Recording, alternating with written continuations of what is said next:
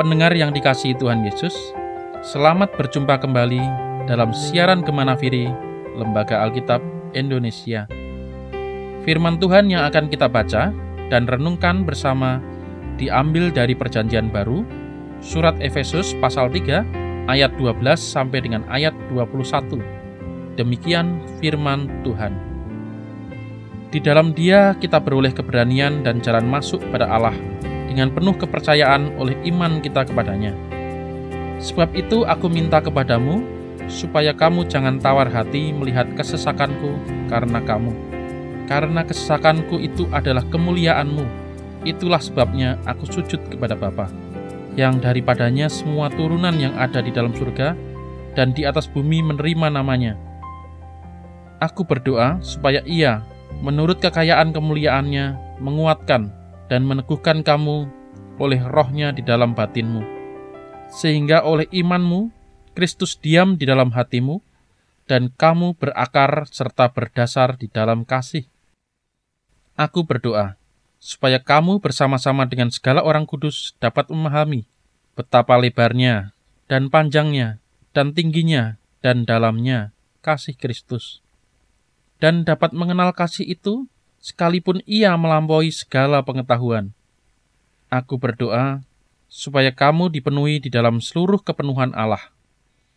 Bagi dialah yang dapat melakukan jauh lebih banyak daripada yang kita doakan atau pikirkan, seperti yang ternyata dari kuasa yang bekerja di dalam kita. Bagi dialah kemuliaan di dalam jemaat dan di dalam Kristus Yesus turun-temurun sampai selama-lamanya. Amin setiap manusia memiliki karakter yang berbeda. Karakter manusia adalah gabungan dari kebiasaan-kebiasaannya. Apabila kebiasaan positif yang dilakukan secara berulang, maka manusia tersebut telah mengembangkan sikap unggul. Keunggulan hanya bisa didapat dari kebiasaan untuk berusaha mencapai kesuksesan tertinggi yang mampu ia raih. Apakah anak Tuhan boleh menjadi pribadi unggul yang sukses? Tentu saja, anak Tuhan harus menjadi pribadi unggul, supaya mampu menjadi teladan yang baik bagi masyarakat dan lingkungan sekitarnya. Kebiasaan melakukan apa pun dengan kekuatan maksimal tanpa perlu mempermasalahkan hasilnya, niscaya akan memperoleh buah yang indah pada saatnya nanti. Kunci mencapai keunggulan terletak pada pengembangan kebiasaan-kebiasaan sukses, dan yang tidak kalah penting adalah pemikiran menuju sukses disertai doa. Motivasi dasar anak-anak Tuhan untuk berprestasi adalah kasih kepada Tuhan. Seorang pribadi unggul melakukan pekerjaannya sebaik mungkin, seperti untuk Tuhan dan bukan untuk manusia, di mana pun ia ditempatkan, dan dalam hal apa pun yang ia lakukan, maka ia akan berusaha semaksimal mungkin. Sebagian manusia mungkin ada yang memiliki motivasi untuk berprestasi agar mendapat dukungan dan penghargaan dari orang lain – seperti peningkatan jabatan, gaji, dan insentif. Hal tersebut tidak sepenuhnya salah. Namun, terkadang motivasi tersebut membuat manusia bekerja berlebihan dan mungkin membuat manusia lupa akan kasih Tuhan. Seseorang yang mempunyai motivasi benar untuk mengasihi Tuhan akan berjuang dan tidak menyerah. Ia senantiasa mengandalkan Tuhan, sehingga apa yang ia cita-citakan tercapai untuk menjadi pribadi yang unggul dan sukses, kita harus memperbarui pemikiran sehingga kita tidak ketinggalan zaman. Jangan takut mengubah pikiran dan hidup kita, karena persepsi kita bergantung pada benih yang kita tabur dalam pikiran kita. Memperbarui hidup adalah memikirkan hal-hal yang lebih berkualitas dan tentunya berdasarkan firman Tuhan. Meski firman Tuhan sudah ada sejak dahulu kala, namun nilai dan ajaran yang terkandung di dalamnya tetap relevan untuk kehidupan manusia. Berani berubah adalah kunci bagi pengembangan rohani, pribadi, dan tujuan hidup kita. Kita perlu hikmat Tuhan untuk mengetahui mana yang harus dipertahankan dan mana yang harus dipangkas. Seperti halnya pohon, apabila kita rajin memangkasnya, maka ia akan tumbuh berbuah lebih baik. Rasul Paulus dalam bacaan tadi menaruh harapan besar kepada jemaat Efesus, agar iman mereka kepada Kristus berakar dalam kasih. ia juga senantiasa mengingatkan bahwa Allah dapat melakukan jauh lebih banyak daripada yang kita doakan atau pikirkan. Kita manusia adalah makhluk yang terbatas. Hanya kuasa Allah yang memampukan kita melakukan berbagai hal yang bermanfaat dalam kehidupan. Sepandai-pandainya manusia, ia memerlukan kasih Tuhan dalam kehidupannya. Tanpa kasih Tuhan sulit bagi kita untuk berbagi dan mengasihi sama manusia. Sebagai manusia, tentu kita ingin hidup nyaman. Namun terkadang kenyamanan itu membuat kita terlena dan malas untuk berubah dan berkembang.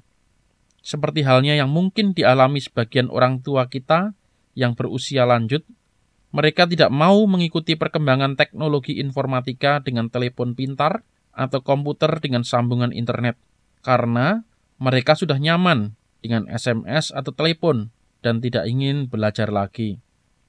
Rasa nyaman mungkin nampak berbeda tipis dengan rasa malas. Rasa nyaman terkadang membuat manusia lupa bahwa dunia telah mengalami banyak perubahan. Bila kita tidak mengikuti perubahan tersebut, maka sulit bagi kita untuk maju saat ini perkembangan dunia teknologi informatika sudah semakin cepat dan hal yang dulu mungkin terasa sulit, sekarang semakin mudah dilakukan karena ada bantuan berbagai program teknologi yang menunjang.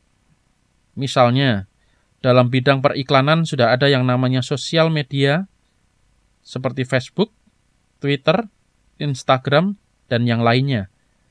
Melalui sosial media, suatu produk atau suatu acara dapat tersebar dengan cepat. Namun demikian, kita tetap harus bijaksana menyikapi perkembangan perubahan yang terjadi dalam kehidupan kita. Anak-anak Tuhan perlu memiliki pikiran yang terbuka dan bijaksana terhadap perubahan. Ketika kita mau terbuka, kita akan dengan mudah menemukan jalan keluar bagi masalah-masalah di masa lalu. Hal itu karena kita telah maju beberapa langkah dan kita telah melewati kebiasaan-kebiasaan baru yang lebih baik sehingga kita lebih mampu melewati rintangan. Berpikir keluar dari kotak dan yakinlah wawasan kita akan menjadi lebih luas. Cara mengubah pikiran kita dapat dimulai dengan mengukur harapan kita dan menyesuaikannya dengan kemampuan kita. Ketika kita berharap terlalu tinggi, sebenarnya kita sedang melemahkan kesempatan untuk mencapai hasil yang kita harapkan. Berpikir, bermimpi, dan berpengharapan besar bukanlah suatu kesalahan karena Allah kita adalah Allah yang Maha Kuasa. Namun terkadang mimpi dan harapan kita itu tidak kita susun rapi dalam rencana kerja. Banyak orang sukses yang ada di dunia memulainya dengan mimpi. Namun, mereka berhasil mewujudkan harapannya melalui rencana kerja yang baik dan matang. Bagilah rencana menjadi tujuan-tujuan jangka pendek, menengah, dan panjang, sehingga kita dapat mengukur dan melihat hasilnya. Tanpa perencanaan yang matang, apa yang kita cita-citakan dapat berlalu begitu saja. Memiliki sikap fleksibel, mengevaluasi cara kerja, hidup di masa sekarang juga merupakan cara yang dapat dilakukan untuk mengubah pola berpikir. Sebagai manusia, terkadang kita jatuh dalam pencobaan dan tergoda untuk kembali pada kebiasaan lama kita yang nyaman. Pencobaan dan tantangan itu harus mampu kita lewati sehingga motivasi kita untuk berubah menjadi pribadi yang lebih baik dan tentunya lebih unggul akan terus terjaga hingga kelak apa yang kita cita-citakan tercapai. Kristus adalah teladan pribadi unggul yang patut kita contoh. Ia memiliki kebiasaan-kebiasaan baik yang harus kita tiru, seperti rutin berdoa dan berkomunikasi pada Allah Bapa. Rutin bangun pagi dan terutama kebiasaan kasih yang terus-menerus Tuhan Yesus praktekkan pada setiap umat yang ia temui hari lepas hari. Saudara yang terkasih, mari kita tengok diri kita. Apakah kita telah menjadi pribadi-pribadi yang mau berubah menjadi pribadi unggul yang dapat diandalkan oleh Tuhan?